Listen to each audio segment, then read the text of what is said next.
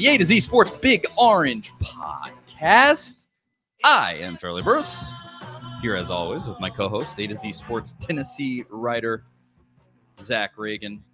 Wherever you listen throughout the world, we thank you so much for listening to us.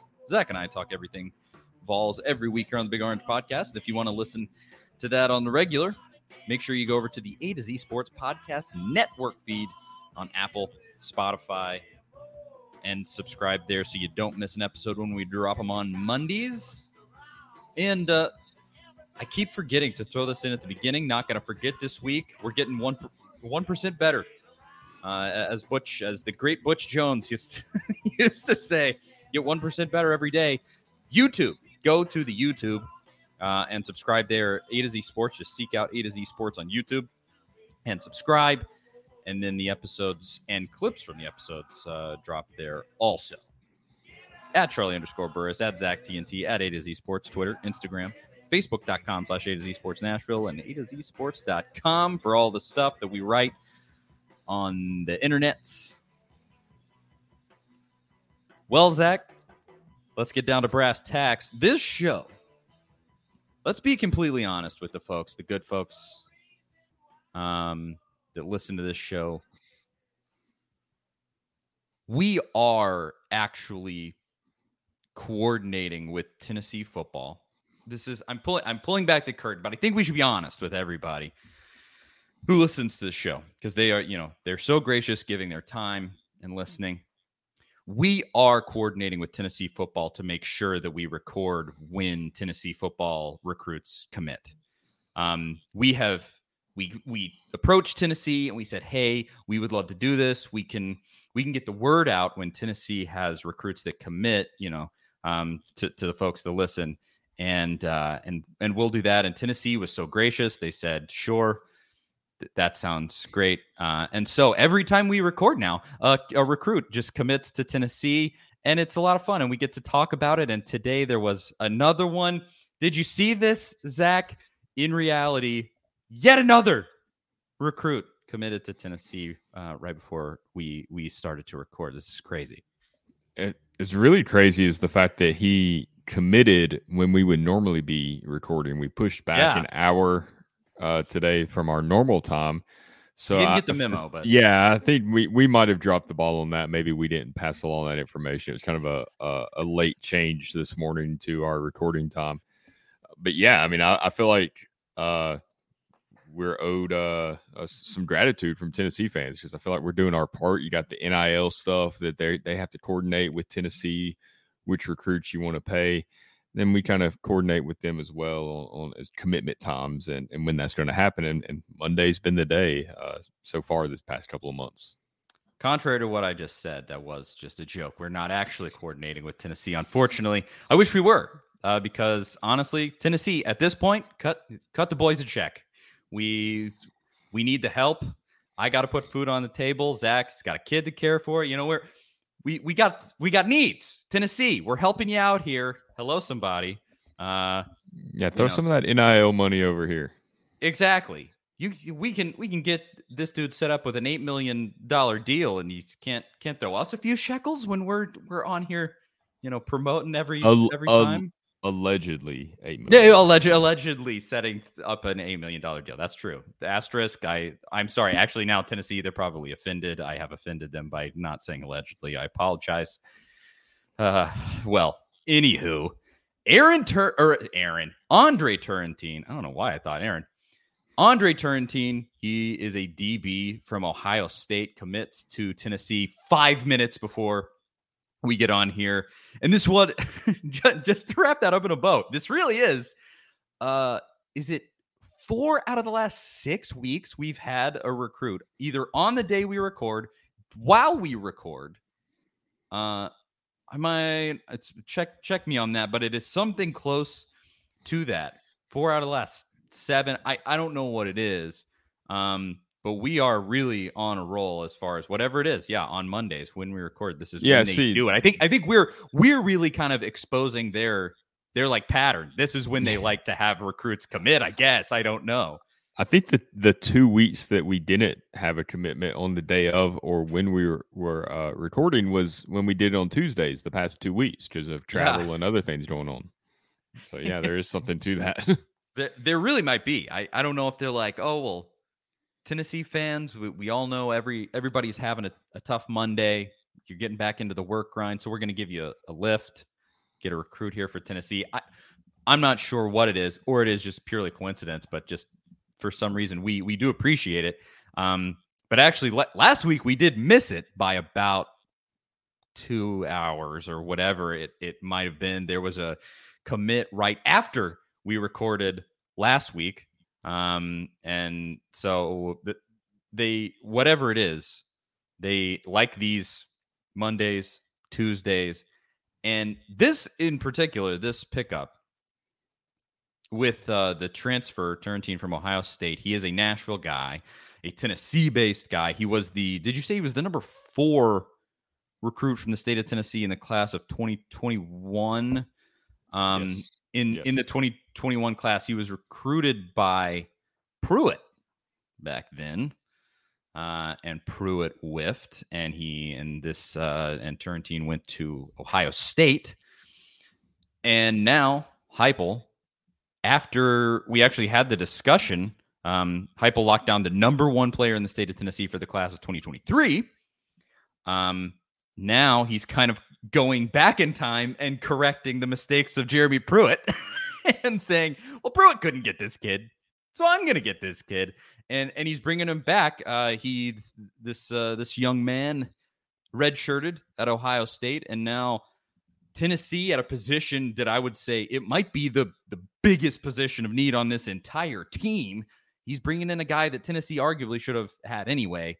Um, I this is a great pickup, um, despite the the ridiculousness of them always committing during our show.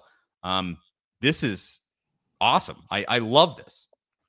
Yeah, it's absolutely. I mean, it's the biggest position of need for Tennessee. Uh, when you look at the transfer portal and what they needed to add, it's all about defense, especially the secondary. And then you add in that he's a Tennessee kid from Nashville. That just makes it even better. We are talking about Pruitt and whiffing on this guy. Uh, Tennessee was in his top four when he committed to Ohio State, signed with Ohio State in December of 2020, just before Pruitt was fired. I believe it was LSU and Alabama, maybe that were the other teams. Yes, LSU and Alabama were the other teams he was considering. Pruitt only got one kid out of the top 10 players in the state of Tennessee in the 2021 class. Uh, you had players go Clemson, Notre Dame, Michigan, UNC, Turrentine went to Ohio State, TCU, Georgia, and Virginia Tech. Also running back to Virginia Tech out of Chattanooga. It really just shows how much the uh, how much Pruitt kind of ignored in state recruiting. I mean, we kind of saw it. He signed a lot of three star players from Alabama. I mean, that was kind of like his go to. It was like the Alabama and Auburn rejects were kind of like what Pruitt built his class around. I don't know if he was just more comfortable uh, in that territory because that's kind of that was his backyard. It's, it's where he spent most of his career and his life. Or if he just didn't like the talent in Tennessee, or did he have something? Did he not think he could win with players from Tennessee. I, I don't know what the deal was because Pruitt, even by means that weren't legal, he recruited well at times at Tennessee, but it's like he ignored keeping the players in state. It, it, made no sense. You cannot win at Tennessee if you don't land the best talent in the state. You just can't. I mean, you have to, it's cliche, but you got to put the fence up around the borders and keep those guys in state. Heupel's kind of starting to do that now as Tennessee's gaining some momentum on the recruiting trail and then to go back and get this guy which i'm sure a lot of other programs would have loved to have had but to bring him to tennessee and to fill a need i mean that that's massive for tennessee yeah i said it even even back when he was still the coach. Pruitt didn't want to be at tennessee. He didn't care.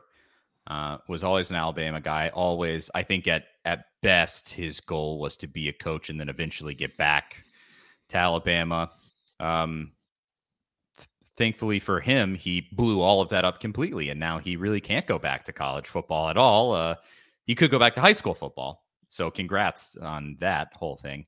We Uh, still haven't heard but- what his next move is. I know they had they had they had the coaching change with the Giants where he spent last year, but there's still an Alabama connection there since it's Brian Daboll. Uh, I think him Yeah. and Pruitt were at Alabama at the same time, so I don't know if they'll retain him. And there, you know, there's a bunch of Alabama guys up there anyway. Kevin Sherrer, I believe, was up there. Freddie Kitchens was up there, so maybe uh, they might keep all those kind of off-field guys there. But we haven't heard really anything out of Pruitt since the season ended. Yeah, he's definitely lay, laying low across the board. Uh, he's kind of made that his his mo since everything went down with Tennessee. Can't say I blame him. Um, but Still he- waiting on that uh, strongly worded uh, letter or lawsuit, whatever Yeah. that he was gonna he threatened Tennessee with. It was supposed to be by the end of last October, wasn't it? That they It's almost tried to- like he. they tried He to might not- extort Tennessee basically by, by saying we we're gonna go scorched earth on you if you don't pay us, and Tennessee just ignored it and nothing happened. It, it's it's almost like he didn't have a leg to stand on. Tennessee called his Yeah, bluff. almost. You know. wow. Good call, Danny. White, for not not uh yeah calling the bluff and not giving in to his demands. Uh, Yes. I I can respect that. Don't don't negotiate with coaching terrorists. That's uh, Yeah. Uh a, a good words to live by as Yeah. far as Danny White goes.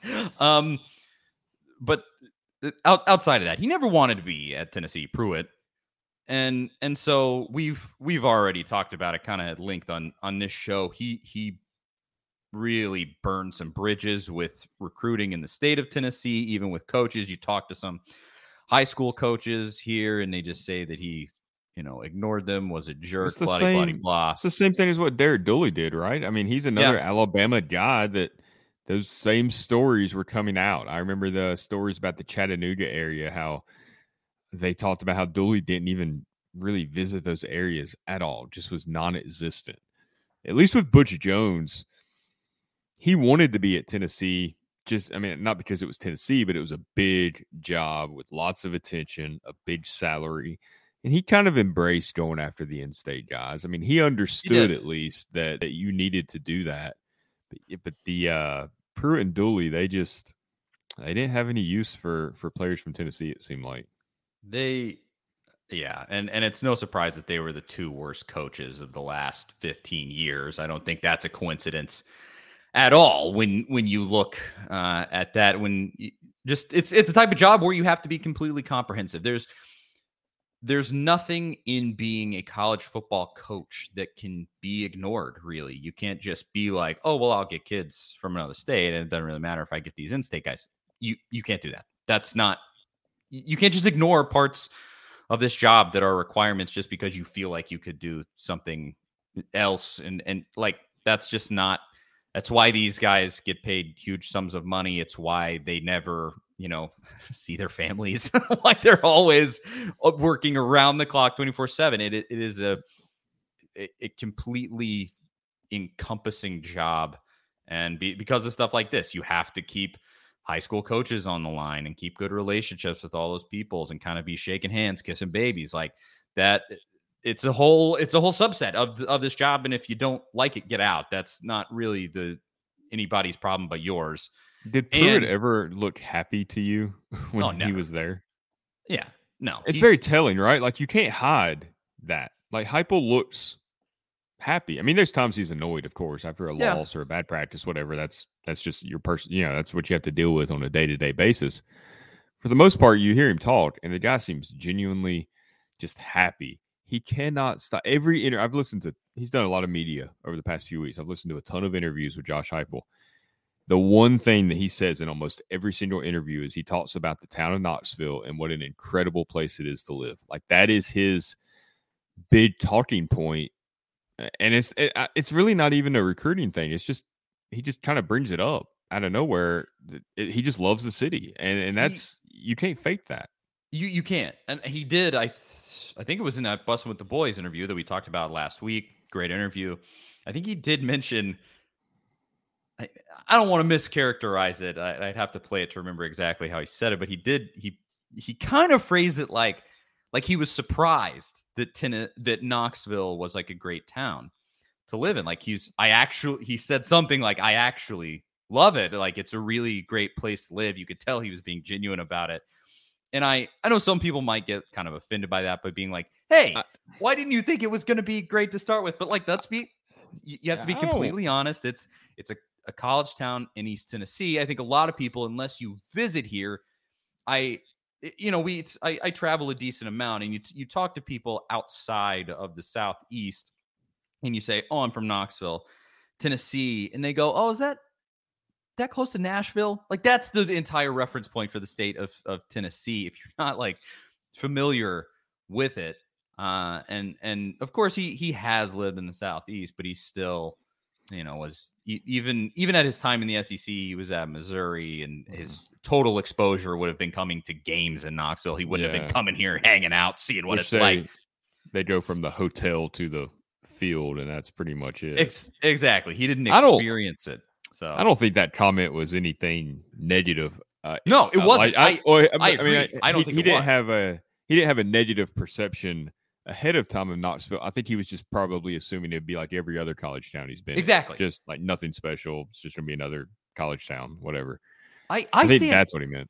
I stand by this wholeheartedly. I, obviously, I'm I'm very biased. I'm a lifelong citizen of Knoxville, Tennessee. What can I say? Uh, but I, I really do stand by this. I've been to almost every other town in the SEC. Haven't been to like Columbia, Missouri, because who cares? I might say that, and actually going to Columbia might be nice. I don't know. I'm I'm like uh, I'm putting onto them what I don't want other people to put onto Knoxville. But it's just the town that I haven't been. Haven't been to Fay- I haven't been to Fayetteville. I don't I don't know, but I've been to most of them. Uh, and Knoxville is is different. At a, at a baseline, it's larger than most other SEC Mhm. towns outside of Nashville, of Vandy. But of course, is Vandy That even yeah, that Nashville's doesn't team? count. That doesn't Uh, count. Yeah. Vandy is really just they're the team of that one small part of Nashville that Yeah. they take up, and that's about it. Um, and and so it's it's bigger than most other college towns. It's just more kind of commerce. We sit on I forty, um, and you're you have the Smoky Mountains, which is a big tourist destination, and and everything like that. And I think a lot of people don't don't realize that. And I I got from that comment exactly what you're saying. He he didn't think that it was going to be bad at all, but he was surprised by how good it is. Yeah. Um, and it's it's specifically that gratefulness. That's what you see. Pruitt Mhm. was never grateful to be i- i- at this job. He didn't appreciate anything about it. He he didn't say, "I can't believe somebody is paying my dumbass to coach." You know, to, to- they're giving me four million bucks to come in and coach this team. There was none of that. He came in and thought he was going to turn Tennessee into Alabama, and and that was his his goal. Um, you talk to anybody that was in the facility at that time, he really did see it through that lens. I'm not like projecting that he he wanted it to be Saban's Alabama at Mhm. transplanted to Tennessee. And that was never going to happen. And that was stupid. And he was never grateful to actually be here. He didn't like it. He didn't want to be Uh, he here. got out. He got out immediately. He did not Yeah. stick around. Like No. Butch lived in. Uh, Butch's family lived here. Uh, what, like three, four years after? Yeah. It just recently sold the house. I mean, Danny White bought it, right? Danny White bought Butch's old house. Isn't that Is that real? that went down? I think that's real. Maybe. I'm. am I? Am I imagining that? I, I I don't remember that happening, but that's a funny thing if it did. I'm if that is pretty uh sure. but I, I remember his house selling, I think. Um, it uh got three point eight million. Which yes, he a- bought it in um oh, like May, maybe May of 2021. So Huh, a few months after he was hired. that's funny. Yeah. Uh, and that is, let's be clear, a four million dollar house in Knoxville, Tennessee, is a palatial estate. that is a very. I remember looking house. through the photos of it whenever it was listed for sale. Yeah, this it's not. Uh, we're not New York City where all that'll get you is like a thousand square feet. Uh, that's- Yeah. you can you can get a, a farm and a huge house for that much money. Um, but uh, that's funny. I didn't know that. The interesting little tidbit there. But uh, bottom line being, this is just another great sign for Heupel. I I'm uncomfortable with how much nice stuff I have to say about Josh Heupel. Me too. I- I seriously, I'm I'm the cynic. I'm the guy that's going to come on here and nitpick the little things that I see and I go, "Ah, I like this guy, but XXX. You know, like like with Heupel, the thing the thing that I nitpick is I I like this guy a lot. His coaching style, I I love the offense, but his aggressiveness, I think it's it can win you games and it can lose you games. Like that's my that's my biggest knock on him. But like with Pruitt, you could hit this guy 10 ways from Sunday with the stuff that he was doing. He just it was clear he he was flailing around, didn't really know what he was doing. We we said a lot of I remember we said a lot of, well, he's he's learning on the job. Mm-hmm. He's he's he'll he'll get there. He'll get there. We're not saying that. With Josh Heupel, he's going out. He's making the, the in-state connections with recruiting. He's repairing the mistakes that Pruitt made. He's recruiting to a, a defense that sorely needs players, and he's he's recruiting what looks like you know a, a former five star, great in state player, and and just really doing things that, like I said, I'm I'm almost uncomfortable with how much good stuff I'm saying because I kind of, as always with Tennessee, I go like, where's where's the catch? What's the where's when does the other shoe drop? You know, and I just just good stuff keeps happening. We every time we do this show, there's a new recruit. you know, it's it's really been an, a good, productive, clean off season. Just to really like, there hasn't been big, you know, fallout with players getting in trouble or anything. And you know, Lord, knock knock on wood there.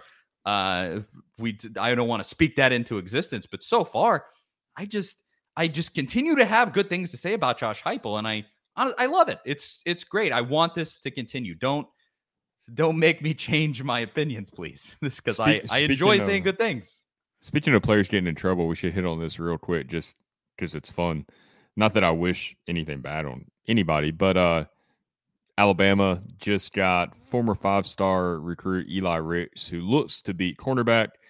Originally played at LSU, I think for one year maybe, and then hit the portal whenever all that went down with Ed Orgeron looked really good. I mean, looks like another first round pick for for LSU. He just got arrested over the weekend for uh, no license, maybe speeding, marijuana possession, you know, yep. stuff. No, no, nothing major, but still, you know, you don't want to see your five star guy that you just got from LSU get arrested in May or April. It's just not, you know, not ideal. And you're right. So far, Tennessee's not having to deal with that. And maybe that's you know like we talked about last week a lot of that's to do with the nil stuff and these players understand that they can cost themselves a lot of money by yeah. not staying out of trouble. It it makes it a lot more immediate when you're making money right now. Like it's easy to just say oh well you're hurting your future paycheck that could come in the nfl yeah. Sure but that's not like real and right in front of you and it might not ever happen. But here if you're getting a $25,000 deal to hawk, I don't know, crystals or whatever, then that's that's right now. And if you get in trouble right now, that goes away. You're done.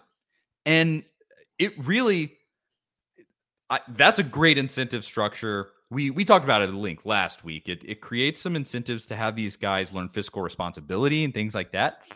And and it really is huge. I I, I think it could be. Um obviously guys that's always going to happen. Kids, kids are going to be kids. You, are we we were all college students once. You're you're young, you're dumb. It, it happens. But I I love that. I know there were so many people over the weekend talking about there was a, a recruit in Miami, or not a recruit, a, a, player for Miami's basketball team. They just went to the Elite Eight. And a player for Miami's basketball team, he said, I'll come back or or I'll uh, I won't transfer if you if you cut me the check. Give me an NIL deal and, and meet my my threshold on an NIL deal. And it was like six hundred thousand dollars or something. Um, I don't if correct me if I'm wrong on that. I think that was a number like that. Uh, and he said, uh, "I won't transfer if you do that, and I I'm gonna transfer if you don't do that."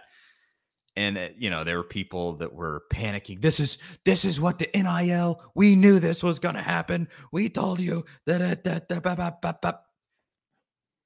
I'm sorry. When do, do we get indignant like this when Lincoln Riley leaves for USC for however millions of dollars when Jimbo Fisher goes to Texas A&M for 75 million dollars to go complain on on every media session he does, you know, or Bri- or Brian Kelly leaving Notre Dame while they're still fighting for a college football. Exactly. Are we getting indignant over that? Imagine if a player hit the portal right before that, like a star player. uh, Alabama's Bryce Young hits the portal before the SEC championship game. They would people would be losing their minds over that. But Brian Kelly or another coach doing it's just fine. It's just it's just it's just business then. I I could say this. You could I, I think there would be validity to having conversations about putting in guardrails Oh, on the whole course, thing. yeah. And, and you know, it's sort of a salary cap situation. Make it I always say, just make college football the the semi-pro professional football that it is. Make Just- the offseason like the NFL where they, Yeah. they- all this stuff happens between February and July. Like that's it. In not I, the in season stuff does get annoying, but it is. I mean, it is what it is. But if if Derrick Henry does that in the middle of the season, you're going to be frustrated, even though it is a business. It is millions of dollars. He's an employee. He has the leverage, all this stuff. Like I understand that, but he leaves in the middle of the season. You're going to be incredibly frustrated. Yeah, that's a different thing. So, so I kind of understand people getting frustrated. Coaches, I mean, it's hard to it's hard to coach when a kid can just leave in September. I have no problem with.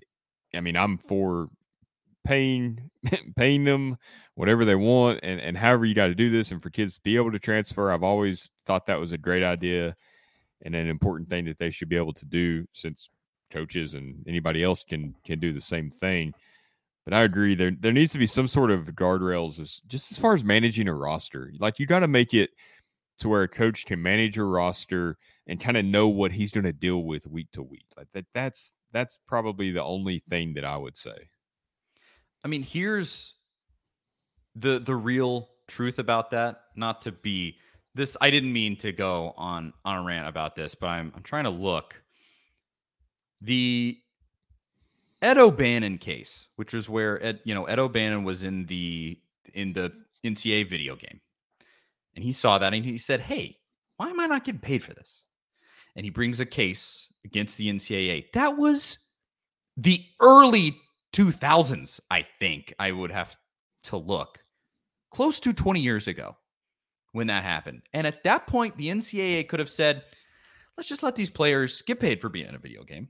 Let's let them do it. Let's do NIL.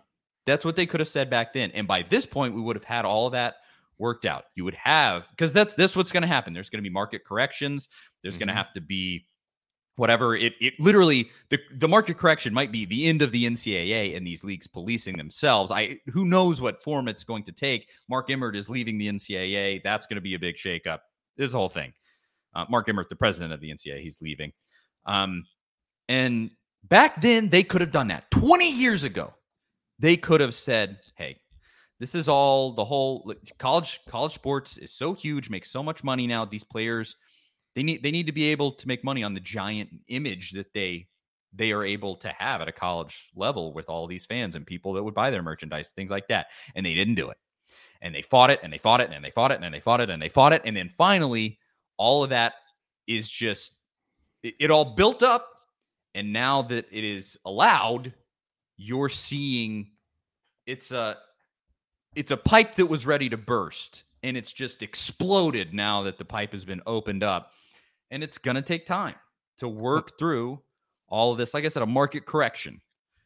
And and part of that is going to be a player coming to you and going give me my money or i'm out of here. That's going to happen. It is. It's part of it. And you're just going to have to go go from there. And and so we've we've said it. Another thing that i really like about josh heupel is that he hasn't been a guy who's going out and weeping gnashing teeth over this type of stuff. He's gone out and been like this is the way that it is. Let's take advantage of it in the ways that we can. Let's Yeah, you know work work with control the controllables as butch jones used to say.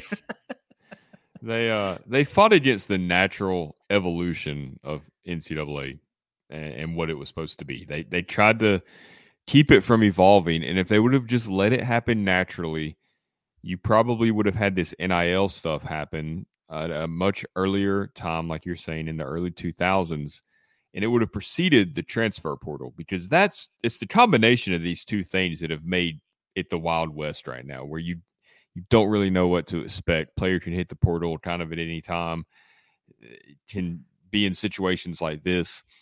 if they would have allowed the NIL to happen and then gradually went to this one-time transfer and all this that you would have had these other safeguards that you're talking about in place already so it would have evolved naturally and it would have been a lot smoother than the train wreck we're seeing right now not that like i said not that i'm against anything that's happening it's just it's just a chaos and unorganized and they they've got to figure out a way to make it more reasonable and a lot of stuff they have in place right now doesn't even make sense like you can transfer within the sec but only if you enter the portal before what February first. You can transfer somewhere else as long as you do it before May first. I mean, that doesn't that doesn't add Yeah. up in any. Who cares? What what sense does that make at all? Uh, it didn't have to be like this. That's my en- entire point. If we we could have already been past this, had it worked out, and and been in a better place. I did look. That case was 2010, 2011. So it's still it wasn't 20 years, but it's Well, still he been played, but he played twenty some years ago. Didn't He did. He did play Okay. that long ago. Um, and and so it, it still it was a long time ago when you could have seen this coming and they could have made these changes. Uh, and that actual case that should have been the turning point at at a minimum should have been the turning point. That was 12 years ago. So uh, you know, it, it didn't have to be like this. It's beside the point.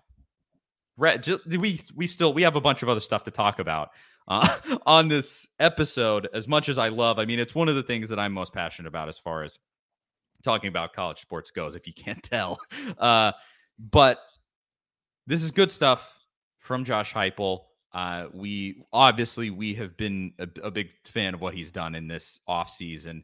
Really liking it so far, and this is just another great pickup with with this defensive player from O- Ohio State at a position of need. Not exactly sure since he didn't play last year with Ohio State. You're not sure exactly where he's going to fit in at the college level. Safety, cornerback. I I'm plenty of he- opportunities. Oh yeah. Oh phew. Yes. I mean, there's plenty. I think uh, he signed as a safety. I think he was kind of Okay. yeah, he was kind of cornerback coming out, but people saw him as a safety. I don't know if he's a uh, six uh, six foot one seventy five. So depending on the speed, I guess he could play either one. I'm sure they'll figure out a way to fit him in. I mean, they've got plenty, like I said, plenty of opportunities in the secondary. You just lost two really good players through the NFL draft, and Alontae Taylor and Theo Jackson. So there's there's a lot of talent to replace.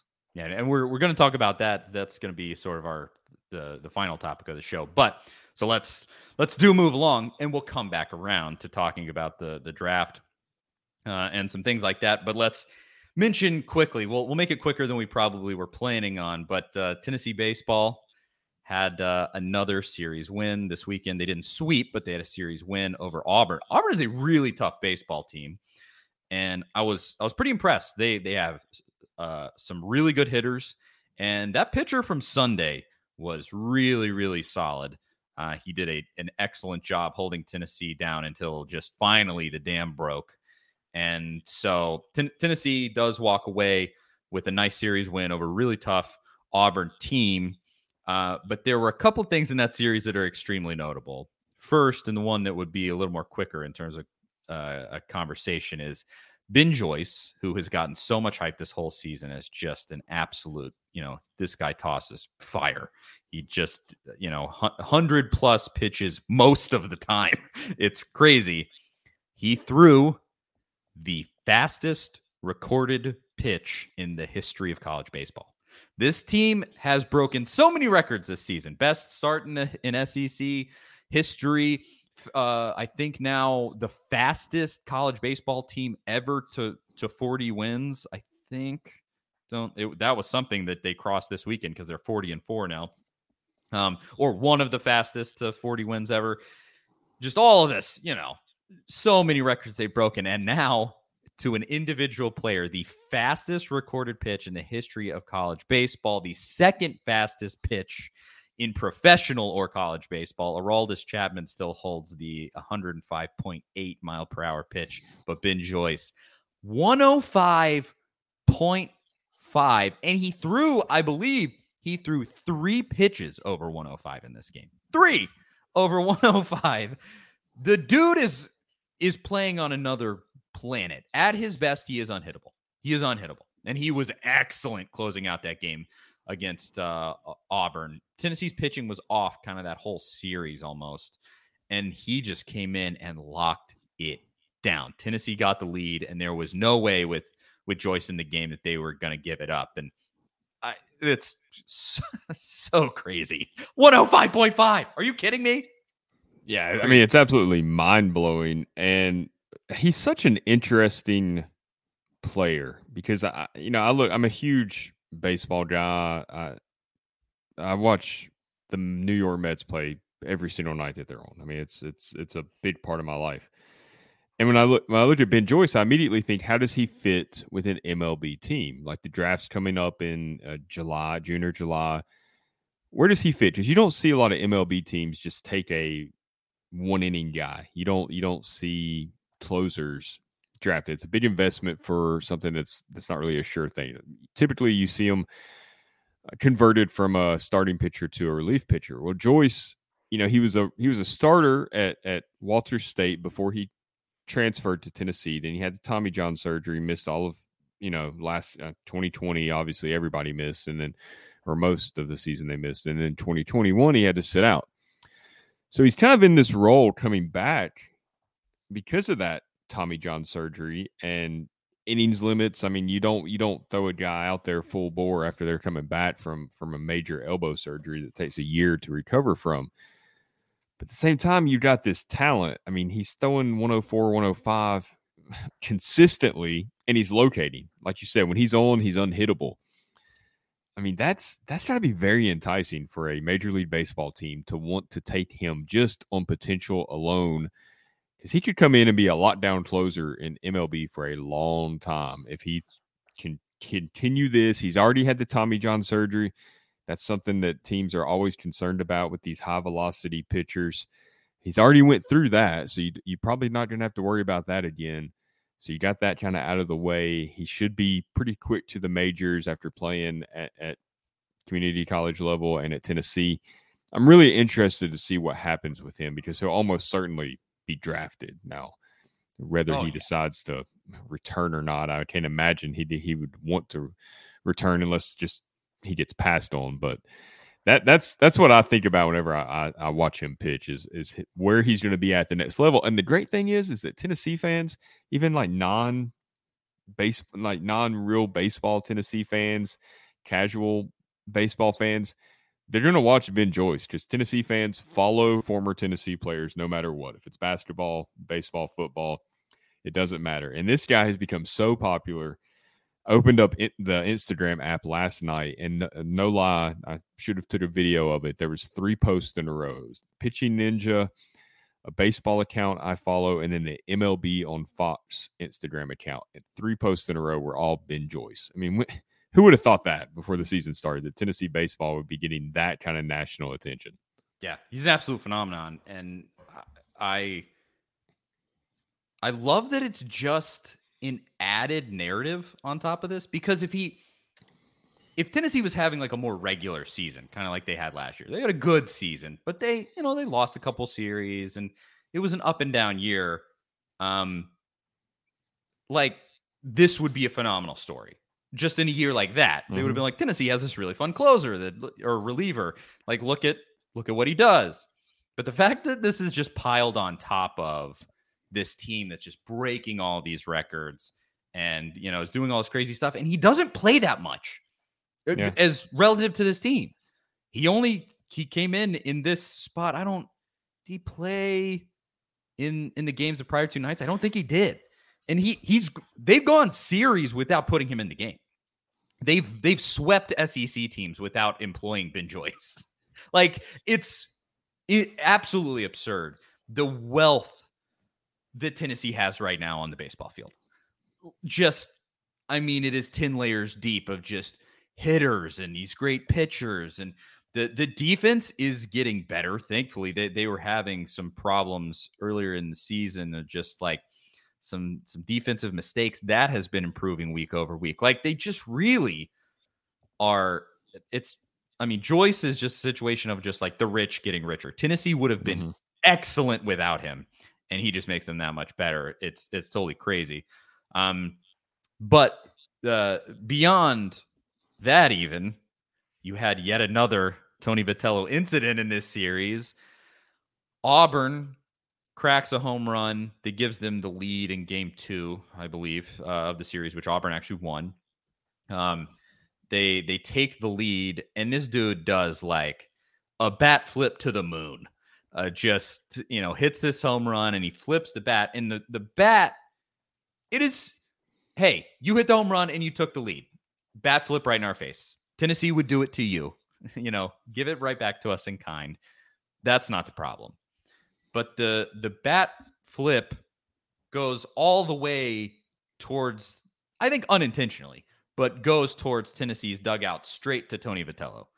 And it I mean, you could say it like almost hits Tony Vitello. Again, it was unintentional. The guy is just, you know, doing a, a flashy bat flip. And it goes towards Tony Vitello. Tony Vitello then takes the bat and kind of in anger, just pissed. His team just got rocked by by a home run.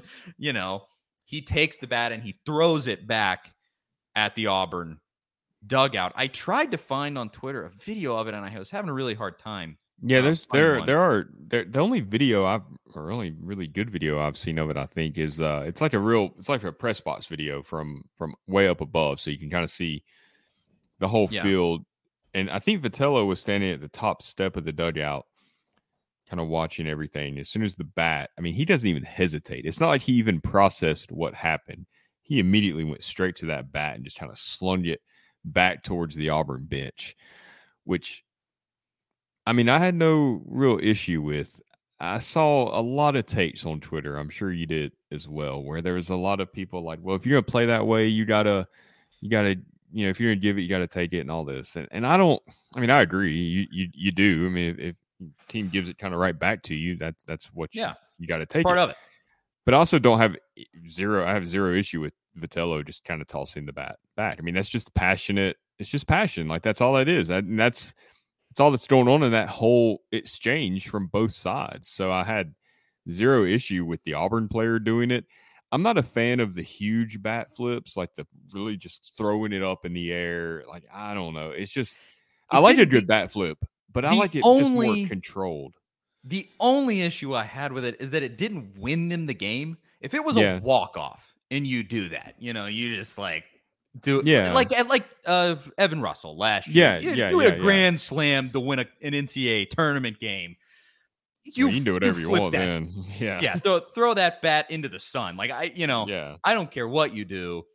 Uh, but they just took the lead. Like it was a great moment. He and it was a clutch moment. The kid, the kid, it was a great hit. Okay. I mean, credit to him. And it won Auburn the game. That's the only problem I could have with it, where you would kind of go like, okay, calm down, buddy. you didn't you didn't win the game yet. They still had a couple of innings to go. I think it was the eighth. Uh, and but other than that, yeah, I mean Tennessee just gives it out like that. You if you're going to be a team with swagger, you can't be mad when when teams have swagger also. Like that just isn't.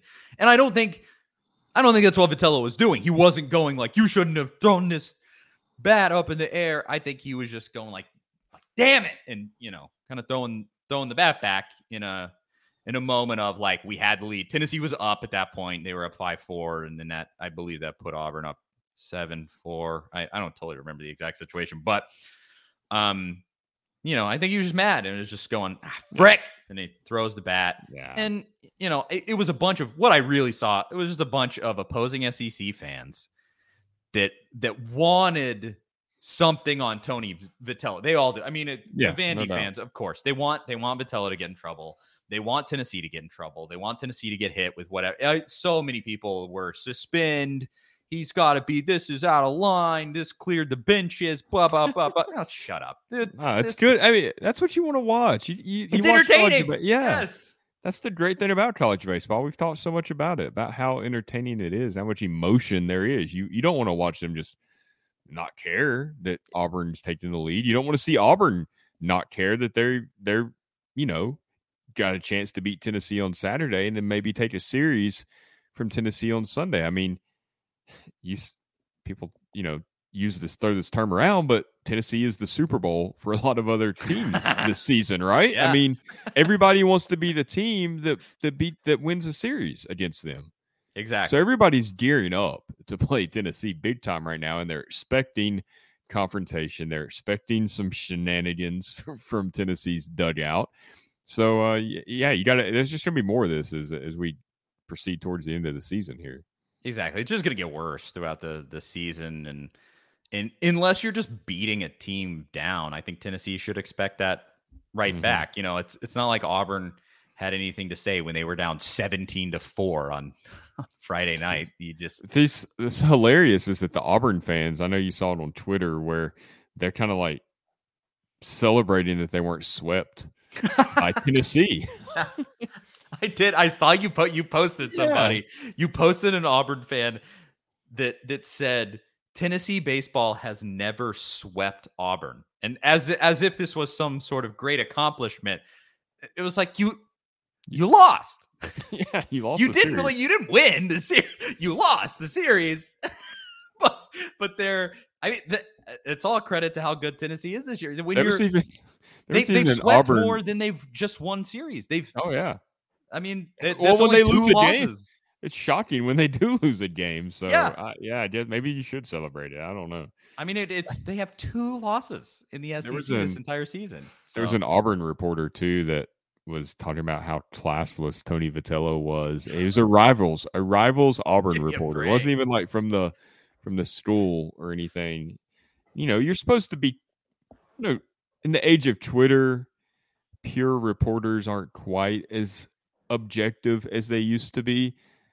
Uh, in professional sports, you see more objectivity, but in college sports, I, we've both seen it. Some of these reporters in the press box, in Auburn is by far the worst that I've ever experienced. I don't know about you, but I remember being at the Tennessee Auburn game. I think it was, was when Nick Marshall was the quarterback at Auburn.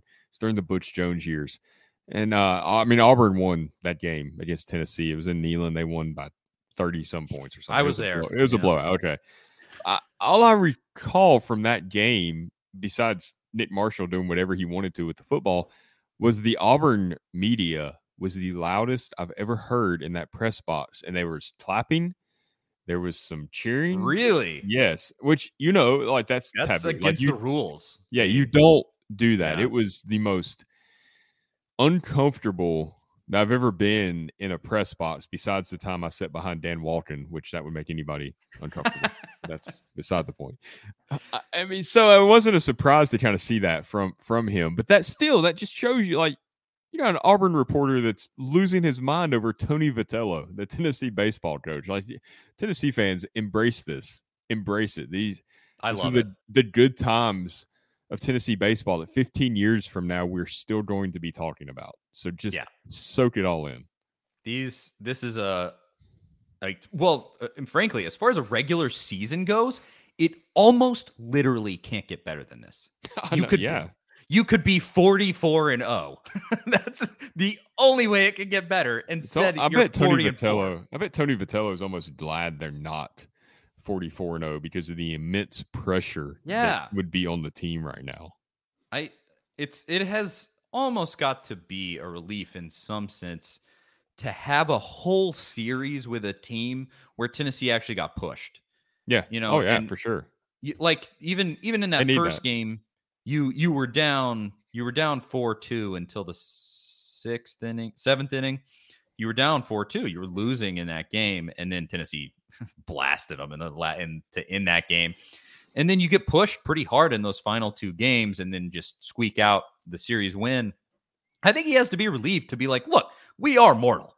This isn't some otherworldly team that is going to beat everybody by 10 runs and and like run away with a college world series this isn't going to be easy i i would be embracing that if i was him and kind of being Mhm. like look guys i know we're good but like let's ta- take a breath and say like this isn't just going to be a cakewalk to a national championship even though we're clearly the best team in college baseball right now I think Tony Vitello is one of the most self-aware coaches I think I've ever uh yeah really seen in college sports. he, in, in general, I mean, he, he's self deprecating at times when it's appropriate. He, he has a good sense of humor. And you have to be that way to coach a baseball team there's so many ups and downs over the course of the season. There's so many different personalities that you have to manage in a clubhouse. Uh, he's he's really like the perfect like if you were on a video game and had to create your own manager, it would be Tony Vitello. Like he's exactly what you want in a baseball manager. He's quirky, but he's intense. He has a sense of humor. He he strategizes. He's smart. I mean, it, it's it's the perfect coach for Tennessee. So yeah, I think I think he he understands the positives that come out of that. I also think it's good that they lost on Saturday, kind of the way they lost, where kind of Auburn got to put it put it back in Tennessee's face a little bit, and then came back on Sunday to win the series. Like that kind of shows you how Tennessee would respond to adversity. Yeah, and and that's all, all the way around. I liked having this series, even though obviously it's uncomfortable compared to some of the other ones we've had. I like having that actual pressure situation. This team needs that. You need pressure situations where you actually come through uh, to learn, to learn how you're going to do that. Because mm-hmm. that's Lord knows when the College World Series rolls around, if if Tennessee can make it that far, games. they're really going to be games. really tough. Yeah, you might be the best team in that College World Series. It's not going to be some cakewalk. The best team in the College World Series didn't win the College World Series last year. Mississippi State was not the best team in that in that set of of uh, squads. So, I I still I am just I'm loving so much everything with this Tennessee baseball team. It, it's it's appointment television. It's amazing stuff. Don't don't let it pass you by if you're not watching every game um, that they that they play. So, with that said, um, we're we're coming up on on an hour here already. We'll just we'll go a little long. Um, we we have been. I mean, we went what like an hour twenty five last week. So at this point, whatever. Um, so the NFL draft happens last week. Uh, last week, it was over the weekend. And Tennessee, I believe, had the most NFL draft picks since for for the school since 2012. Am I correct in that, or did hmm. it match previous years? Because I know Butch Butch had a couple of years with a nice amount of picks, but I want to say I saw that, but it was five. Say like the 2016 year had a decent amount with like Dobbs and Sutton, yeah, and Maybin, or no 2017 draft. I mean, uh, I'd have to go back and look. Ed Barnett because Barnett that was the Barnett year. Dobbs. So Sutton, still, if he was drafted, Jalen Reeves Maybin, I think was drafted that year. I mean, five five is five is a good yeah. number. Oh yeah, I mean um, that's yeah, and we were only expecting four. Like when I yeah I did like the you know predictions and I didn't look to see if I got any of those right, but I only had four. I had Theo Jackson going undrafted. I think most people thought he was going to go undrafted. Yeah, he actually he actually goes to my my beloved uh, Tennessee Titans, wearing my Titans shirt right now. Um, and and so five five players taken, what, whatever it was relative to Tennessee's history in in the draft. It's better than anything Pruitt did. It's close, if not better, than most of what Butch did, and it's um, uh, Dooley at, at the end of his time there, crazily actually had a, a really nice set of talent. He just was a god awful coach. Uh, but five players taken. It was uh, what uh, what did we say there? It, in in this order: Alontae Taylor, uh, Velus Jones, Matthew Butler, Cade Mays, and then Theo Jackson were the five taken. Alontae Taylor second round, Velus third, Matthew Butler I think fifth. Was Mays a fifth too? He was sixth. Sixth, and then Theo uh, was pick two hundred four. He was the last guy to get taken, and this is yet another thing with Heupel that I just I got to give him kudos on. He just keeps stacking up good stuff this offseason and and you don't, you know, you don't win any games in the offseason. But if you're going to do it, do it the way that Heupel has done done this offseason. The, the recruiting has been so impressive so far. The the fact that you haven't had guys get in trouble like we've already we said earlier in the show. All of those things like that. And then you have this which when you really look at the fine points of recruiting and what really gets to guys And and in the age of NIL, this might not be as powerful, but before the new NIL rules, where you know so much of the selling point was we're going to get you to the pros, we're going to get you to the pros, we're going to get you, you know, you play in the NFL, you get a big contract if you come here. And it was such a huge thing to be able to say, hey, look at all of these draft picks we had.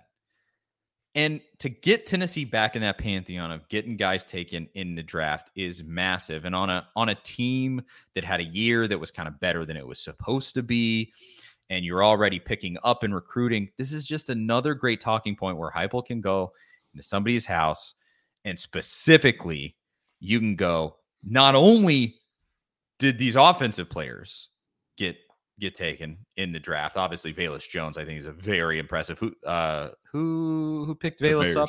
The Bears. Bears I, yeah. I, think that he's gonna be an incredible value for them. Um you can say, yeah, we got we got the offensive players. You know that I'm an offensive guy. We can get those guys drafted, but we even got defensive players taken in the draft with Alontae Taylor and this is what what can you say? This is extremely valuable on on the recruiting trail and to getting Tennessee back to that point where you want it to be, where it's that historical, powerful brand. One of the huge pieces of that is getting guys back into the pros. So, can, congratulations to everybody there getting having a draft class that was even better than what we thought it was going to be. Like you said, everybody sort of assumed it was only going to be four guys, and then it, it becomes five. I, it's great. I was impressed.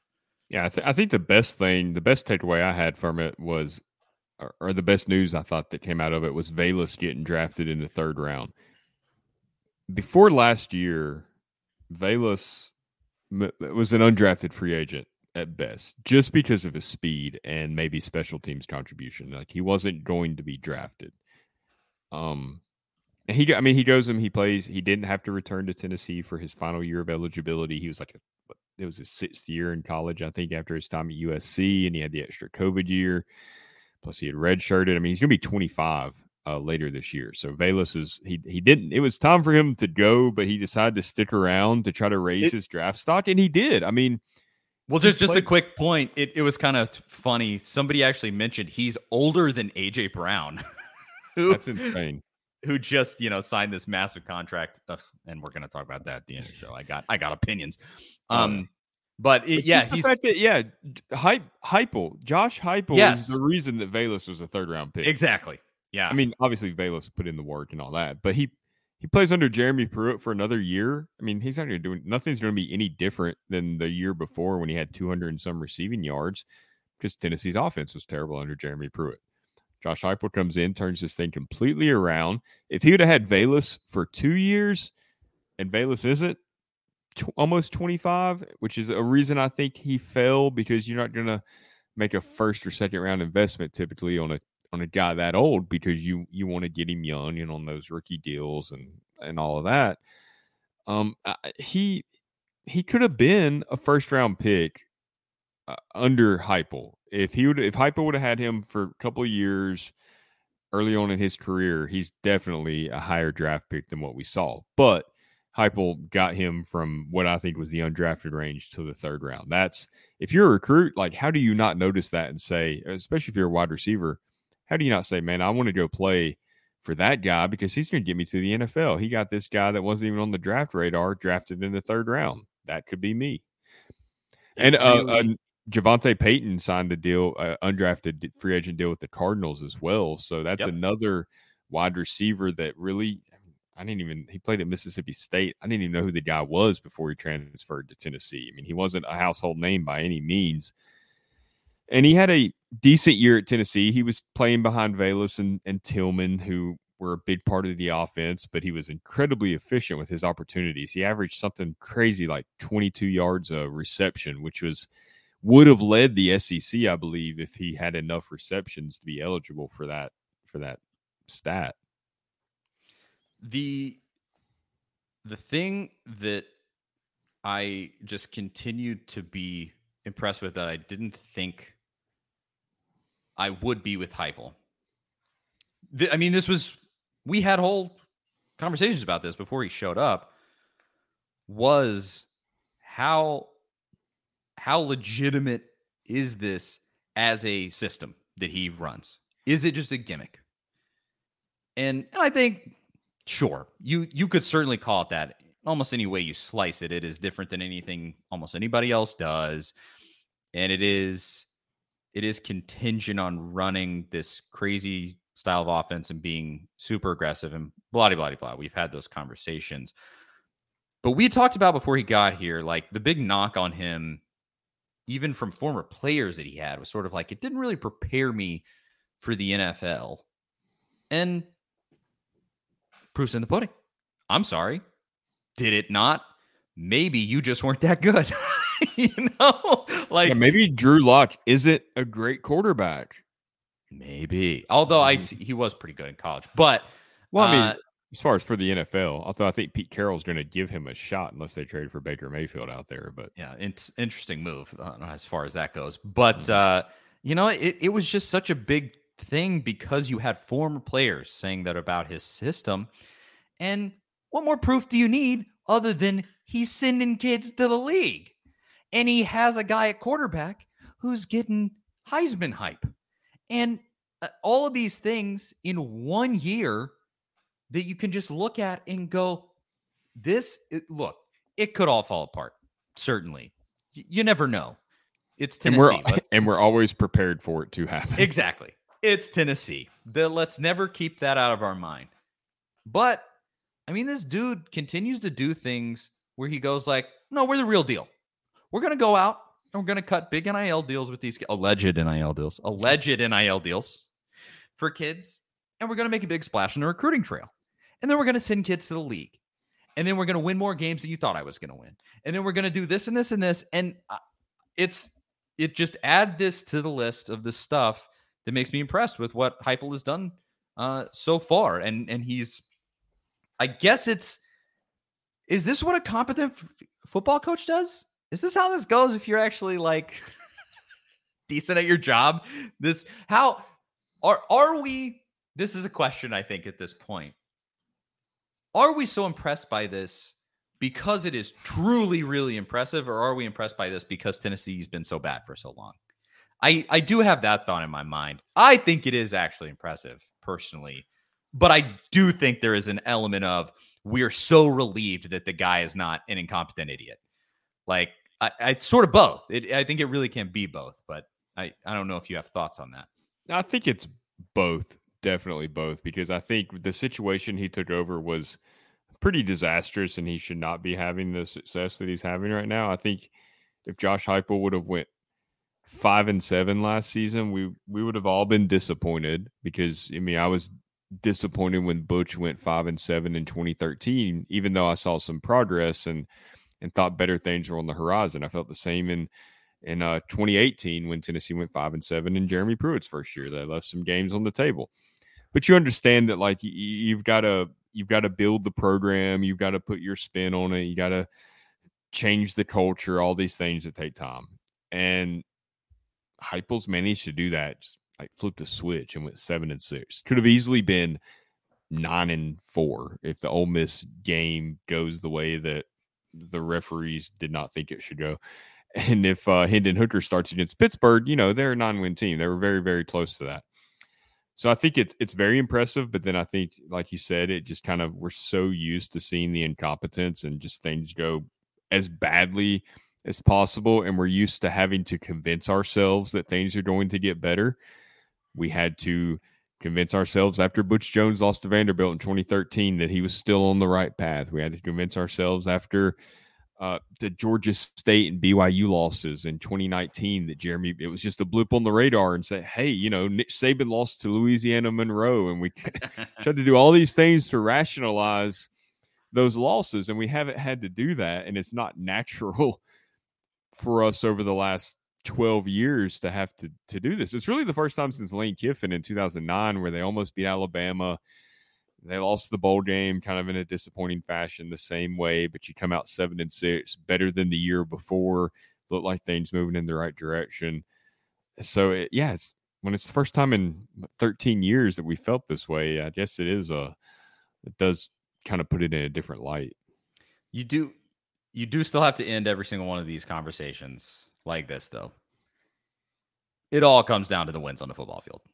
We can be as happy as we want to, about all this stuff happening in the offseason. And it is great. And I love being able to talk about this every single week because it's so refreshing after having done this for the last, I mean, this is year seven, I, if I'm doing my math correctly, that I've been doing this for uh, Tennessee sports. And obviously been a, a Tennessee fan my entire life. But in terms of covering it and talking about it on on shows, after doing it through all of this muck and the mire, it is so refreshing to be able to talk about the things that we are talking about getting five star recruits, sending guys to the league, being impressed with how a coach actually is carrying themselves and things that they do. That is so nice. We still got to win on a football field. There are there are nine wins uh, on this schedule, nine really solid wins.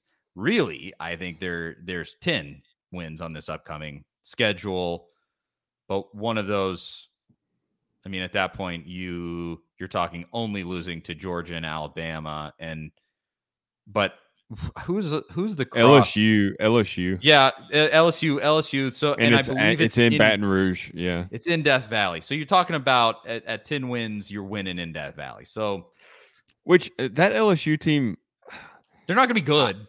I, don't, know what to think about them. They they have talent. Like they recruited well, really well under Ed Orgeron. Now they've lost some players. But oh, they've yeah. got some good quarterbacks. They've got some talented receivers. They they might have the best wide receiver in the country in Kayshon Boutte, who was incredible at times. But at the same time, you know, they they were a disaster at times last season. And Brian Kelly, is he a good fit down there? Can he win yeah. at LSU?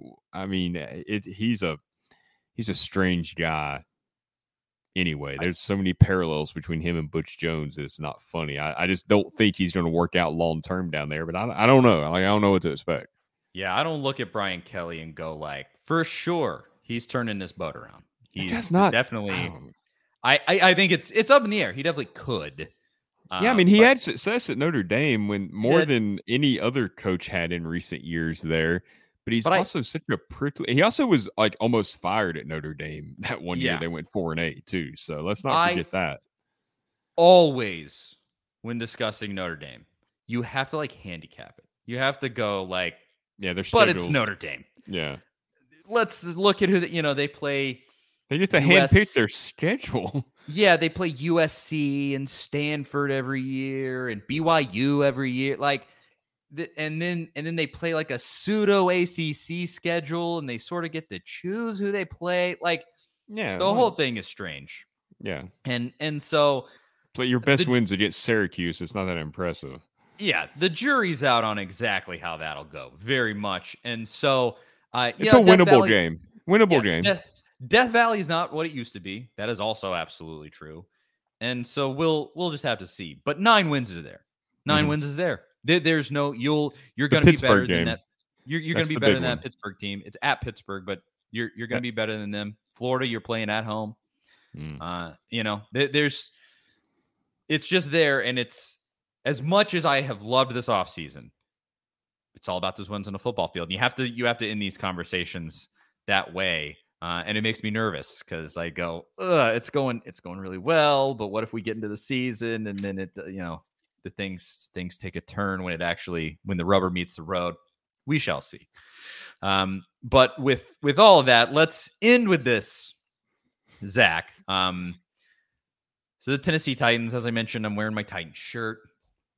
Big Titans fan. Uh, I'll I, I do have to preface this. If you if you are a Tennessee fan and not a Titans fan, we are going to end with actual Titans talk because this is A to Z is a Nashville based outlet. We do a ton of Titans coverage. It's really the bread and butter of A to Z. Frankly, they do such a good job with their Titans coverage. All all the boys over there in Nashville. Um, so we're gonna end talking about the Titans draft because it was we wouldn't have if it was just a regular draft, but things went off the rails. And I I just want to cover it here because it's look, it's my show. If you don't like it, turn it off at this point. But if you do want to hear about the Titans. I, I'm interested to see what you think because obviously I will give you the Tennessee Titans fan version. And I also know that I'm on the extremely pessimistic, cynical side of fandom as far as Titans fans goes. I, I know there there are a lot of people when I do I've done Titan specific coverage for A to Z in the past, and I have people that go like, "Get this guy out of here. He's too negative." So there is that.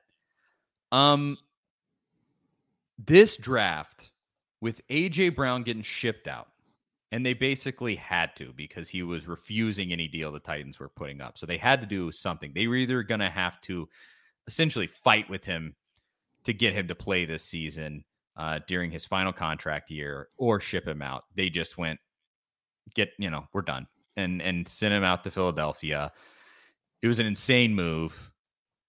And there's a lot of Titans media that are really trying to spin this. They're just like, this could actually be a master stroke by Jon Robinson.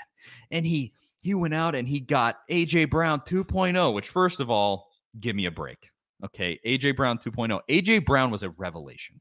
He's the first great receiver we've had since Derrick Mason. I mean, way back. And they've tried a thousand times to get a receiver that's a franchise receiver, and they whiff and they whiff and then whiff, and finally they landed on AJ Brown, and he was great. Like it was not some, oh yeah, AJ's going to be great, and then he was. It wasn't that simple. You know, they tried to get guys like him before and failed. So we'll see about Burks.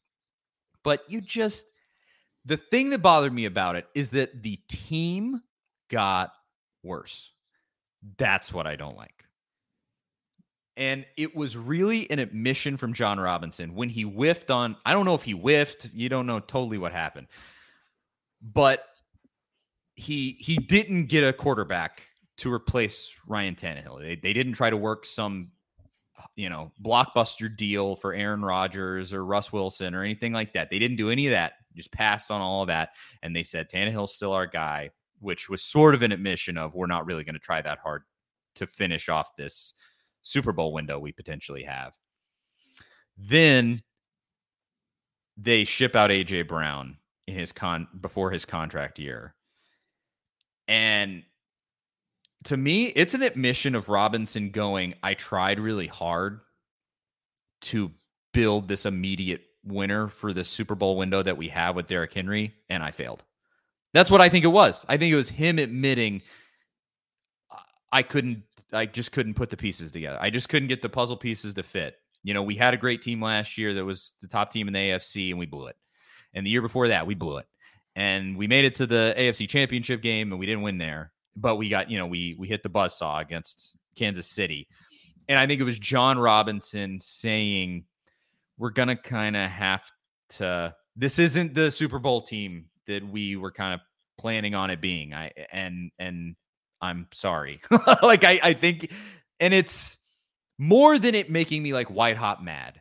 I was mad that first night, but after I saw how they drafted the rest of the time, picking up a quarterback and all that stuff, I went, this is Robinson kind of showing that there really isn't a Super Bowl window. That he doesn't think that that's really what this is. This is not a we're going to add Matthew Stafford and make a run for it like the Rams did. This is a we're still building kind of a thing. And it makes me sad because last year's team was a quarterback away. You have a better quarterback, that's a Super Bowl team. And that is disappointing. I that's I haven't articulated this is the first time I've really articulated my thoughts about it even. I didn't even really do it on Twitter, but that's that's really I'm not mad. I'm just disappointed. I would put it that way, maybe. And and you know, hey, the, the sunshine pumping media media folks that are really trying to spin it like this is a great thing. I hope it is. I hope it is. I don't think it is though. I don't see how it's a great thing. I mean, I, I guess I can understand them kind of drawing their line and sticking to it. Like that's fine. A lot of teams do that. Kansas City did it with Tyreek Hill, sent him to the Miami Dolphins but they have Patrick Mahomes, so that's a little different situation. Yeah. You can you can find a guy that can work. I was I was very shocked by the trade because all we'd heard for the last two weeks from or three weeks, however long it's been, was that you know Mike Vrabel and Jon Robinson talking about how they weren't. It wasn't even an option to trade him, and obviously I've written about AJ Brown possibly possibly being traded a lot over the last month. Most comments are okay, this is manufactured. This is just the media sensationalizing some things. And I don't, I mean, I get that to an extent. Eh, you know, that's kind of a little bit of what just what happens when you're talking about these scenarios. But after seeing Davante Adams traded from Green Bay, considering how close he was with Aaron Rodgers, and then all the Aaron Rodgers drama into that, like that was shocking. And then seeing Tyreek Hill traded to the Dolphins from Kansas City when they were openly talking about extending him. That's the only reason they didn't re-sign Tyrann Mathieu was because they needed money to extend Tyreek Hill and extend their left tackle Orlando Brown that they just traded for. So they were absolutely planning on re-signing him, extending him, and then he decided that he wanted more money, wanted to go to Miami. You know, so that's twice two superstar receivers.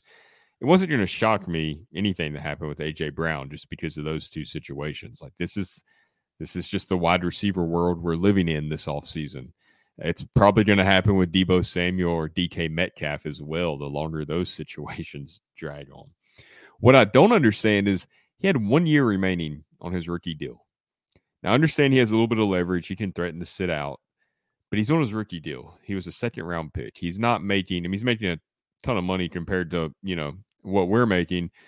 But as far as eh, NFL players, he couldn't afford to sit out this season between the fines and everything that would rack up. It's just not, it's not mm-hmm. feasible.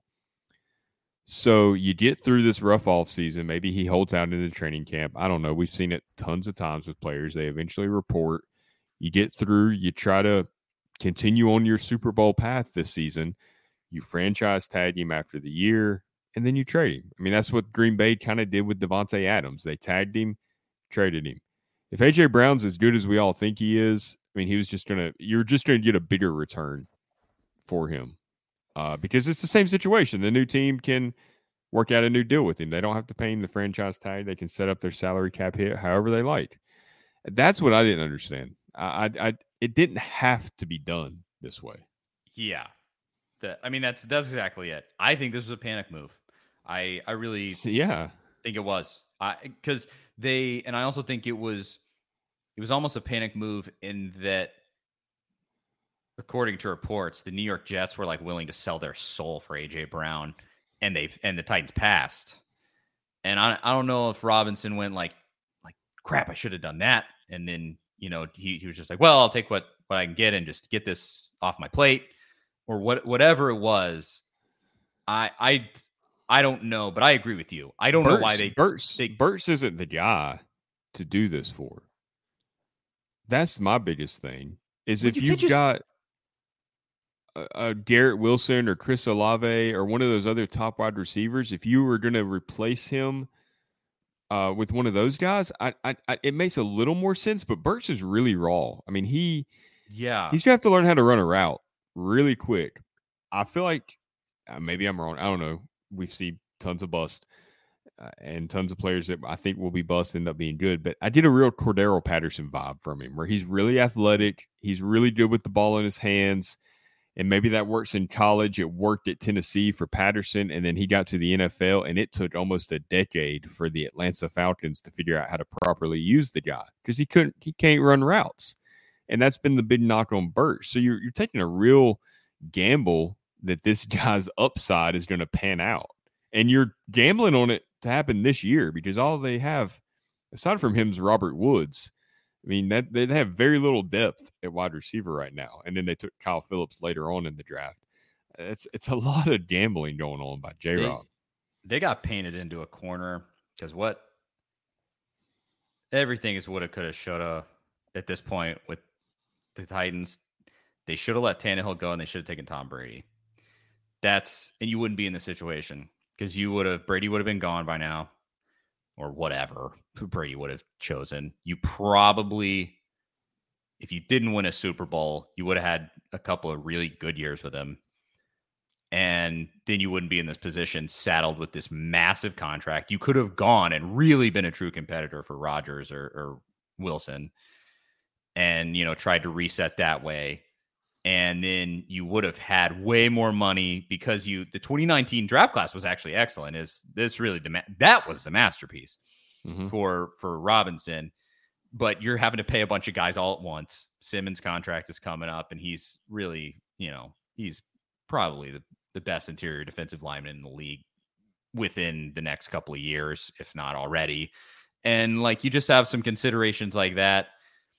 And I don't know if they're just thinking this is going to be the year where we lean on our defense, which is what they did a ton last year, too. And that's what they're thinking. And we'll just gut out the offense or whatever it might be. I don't know. But it, to me, it was an admission by Robinson of just going, this isn't this isn't the we're going to capitalize on a Super Bowl window anymore. This is that's over. This is we actually have to build around a good core that might be good enough to reach, you know, a, a core that's probably a playoff team, but that's really it. We're not going to do a full teardown rebuild, but we're going to try to keep the the core of it together. But he he's kind of trying to like have his cake and eat it too, and it just to me the so David Poile with the Predators has done this since they reached the Cup uh, a few years ago in 2017. He's really tried to do that where he kept this core around, but then shifted pieces around them and blah, blah, blah. And all it really got you is just mediocre years. It just got you kind of middle of the road. You certainly weren't bad. They've never been bad. They, they haven't missed the playoffs in eight years or something. Um, but like this this season, they, they were the last the last team in the Western Conference to make the playoffs this season. So or or they're they're the they're the last seed in in the playoffs. So you know, I, yeah, I don't know how you look at this team and think that it got better. No, like it certainly it didn't get markedly didn't. worse. No, it's it, not it, much worse. I mean, I don't. Uh, luckily, AJ Brown. I mean, that's it's a big part of their offense, and especially was last year because of the deal with Derrick Henry. He was the piece that Tannehill leaned on. Tannehill yeah. leaned on AJ Brown, big and Tannehill was generally better when he was on the field, even if he wasn't throwing to him. The offense was more efficient whenever he was on the field. I think yep. Tannehill's passer rating was higher, just just with him on the field. But you can't like, yeah, you're kind of alluding to it there. The Rams went for it. I mean, they went bold, and a lot of people kind of questioned it at the time. I mean, I I didn't really know how I felt about it. I didn't think that it was probably the best move at the time because Stafford, I don't know, maybe I was kind of blinded by Stafford's years in Detroit, but I mean they they saw what they needed to they felt like they needed to upgrade at quarterback and they did and they're Super Bowl champions now because of it. Yep. I mean That simple. That Titans it was they were in a tough spot with the huge cap hit with Tannehill. I mean the dead cap hit was massive, but they could have they could have waited till after June 1st and kind of spread it out over a couple of years and you can usually make the numbers work. You might end up in cap hell for a couple of years. We've seen it with some teams from time to time, but it would have been worth it for the one season when you go for it, and hopefully it pays off. I said it to, to any of those the people that are like, you don't don't mortgage the future for the Super Bowl. Why? I, I said it. Oh, I'm I'm bad the next year after I won a Super Bowl. Well, I'll wipe my tears with a Super Bowl trophy. Mm-hmm. That's ridiculous. And so now I think I, this is almost worse than, like you said, like cap hit hell. This is just perpetual mediocrity, perpetual, just like, yeah, you're good, but you're just not, you're not good enough. It's yeah. not going to win you a Super Bowl. You don't have the, the stars to take you over the top. And uh, I, like it also said, blew up. It also blew up everything that Jon Robinson has kind of like tried to sell to the media and to yeah. fans of we take care of our own players and this and that. Well, it's become very public that they weren't willing to pay AJ Brown. Like they weren't willing to even get close. And another team was. I don't know if the reports are true where AJ kind of said that they started at 16 million with some incentives. I don't know. That is a low ball offer. But that's kind of where you start and then you kind of go from there. I mean, the Titans, they were gonna, they had to know when they were preaching that they were going to keep him. They knew where the market was. They knew what it was going to cost to keep him. So they were either lying to fans and to reporters, or they totally misread the situation. Either scenario is a bad look. I think it's that second one. I, I think they they got had by AJ's agent to a certain extent where I I think underhandedly but smartly Yeah, good for him. He found He- his value and got it. Exactly. He I don't know if he went when they they put up that reported 16 million dollar offer, he went screw you and then cut off if if that if that agent just the sort of the rumors around the whole thing was that the agent shut it down. And he kind of he has an agent who's like notoriously plays hardball and and just went don't even talk to him.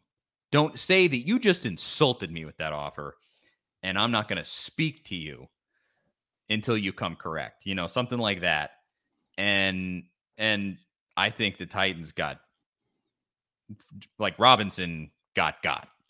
I, that's what I think. I you know, he just Yeah. he's not he's not infallible. He's not a he's whiffed on so many draft picks at this point. a lot like, of first rounders. Yeah. Oh my gosh. And and so uh, you know, you, you look at the entire thing and it is it's just disappointing because I've I appreciate the rebuild of everything and how the Titans are now perpetually like a pretty good team. But you were right there. And now I think it's unless something just crazy miraculous happens, Robert Woods coming back from this injury ends up being a miracle. I don't know. But unless something like that happens, it's going to be Derrick Henry is amazing. Ryan Tannehill kind of stinks. Robert Woods is pretty good.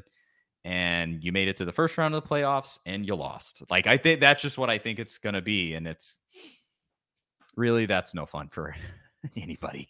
so it's better than being like a two win team, I guess. Sure. But at least a two win team gets like the first pick in the draft, you know? Yeah, but how much fun is that if you're the Jaguars and you have the first pick every single year? I mean, that's got to get old at some point, right? Yeah.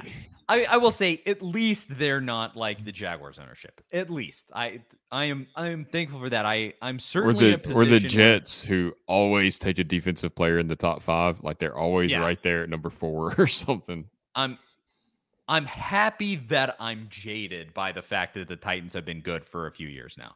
Like I'm I'm glad that I can take a step back and be like, well, at least we're not them. That's nice. You know, we're past that point. That's good. And our our problems are the Super Bowl window is closed and not we won two games last year. Oh, know? Real quick before we finish, what did you think of Mike Vrabel's reaction on draft night? Because he looked like he'd been through it. Like he looked so conflicted. He said the right words, but he did not. His like his facial expressions did not match up with what he was saying. I think it's exact. I just think it's exactly what I said. It was him and Robinson getting smacked with reality, being like, "It's not going to be easy to do this, to build this Super Bowl team." They they thought they were living on easy street, and then it just didn't. You know, they made this terrible Todd Downing's garbage, the offensive Mm. coordinator, and then they kept him around. I mean, it's their own arrogance to a certain extent that's keeping Yeah. things mediocre. Um, you know, you you have some moves in the past that you regret, some draft picks that were terrible, like all these things. And it's finally the chickens are really coming home to roost where you got to the point where it was you're either going to take the turn into being a Super Bowl team or you're going to take the turn back down the hill. And they took the turn back down the hill, I think. Um, in my my analysis of the situation, it, it was them looking and going, uh, like, oh, we this is not how we wanted this to go. You know, it, that it was it was that. And again, I'm not I've been through the really lean years with the Titans, so I'm not necessarily angry. I'm just sad. that's that's all. You know, hey, Mm. it's it's not a not a two-win season, but will we ever make a Super Bowl? I don't know. So there you go. For any anybody who listens to this show and is uh, a Titans fan, um, there's my take. Uh, little, little bonus, little bonus for everybody. yeah, and otherwise, I am sorry to, to Tennessee fans that that don't care. Maybe you do care. I don't know, but um, there's that. Thanks everybody for listening. Um, Charlie uh, Burris, Zach Ragan at Charlie underscore Burris at Zach TNT on Twitter at A to Z Sports Twitter, Instagram A to Z Sports.com, Facebook.com slash A to Z Sports Nashville and uh, YouTube. Type in A to Z Sports on YouTube and subscribe to the channel there, and you can see our beautiful faces if that is something that you would like to do. A to Z Sports Podcast Network feed, Apple, Spotify. I think that's the bulk of it there. This has been lo- another long episode. Um, and otherwise, hopefully, I, am excited to see what recruit uh, commits next week for our show. Uh, I'm on pins and needles, so um, we'll we'll talk about that when it comes. But otherwise, uh, yeah, I think that's it. We'll talk to y'all next week. See you guys later. Get it.